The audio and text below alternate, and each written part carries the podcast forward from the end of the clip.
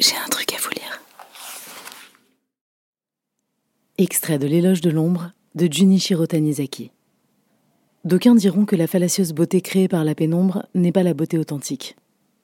Toutefois, nous autres orientaux, nous créons de la beauté en faisant naître des ombres dans des endroits par eux-mêmes insignifiants, et notre pensée somme toute procède selon une démarche analogue.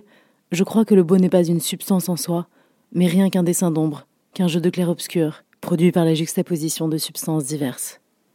De même qu'une pierre phosphorescente, qui placée dans l'obscurité émet un rayonnement, perd exposé en plein jour toute sa fascination de joyaux précieux. De même le beau perd son existence, si l'on supprime les effets d'ombre.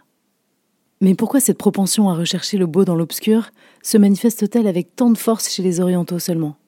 Quelle peut être l'origine d'une différence aussi radicale dans les goûts? Tout bien pesé, c'est parce que nous autres orientaux, nous cherchons à nous accommoder des limites qui nous sont imposées, que nous nous sommes de tout temps contentés de notre condition présente. Nous n'éprouvons par conséquent nulle répulsion à l'égard de ce qui est obscur. Nous nous y résignons comme à l'inévitable. Si la lumière est pauvre, et bien qu'elle le soit.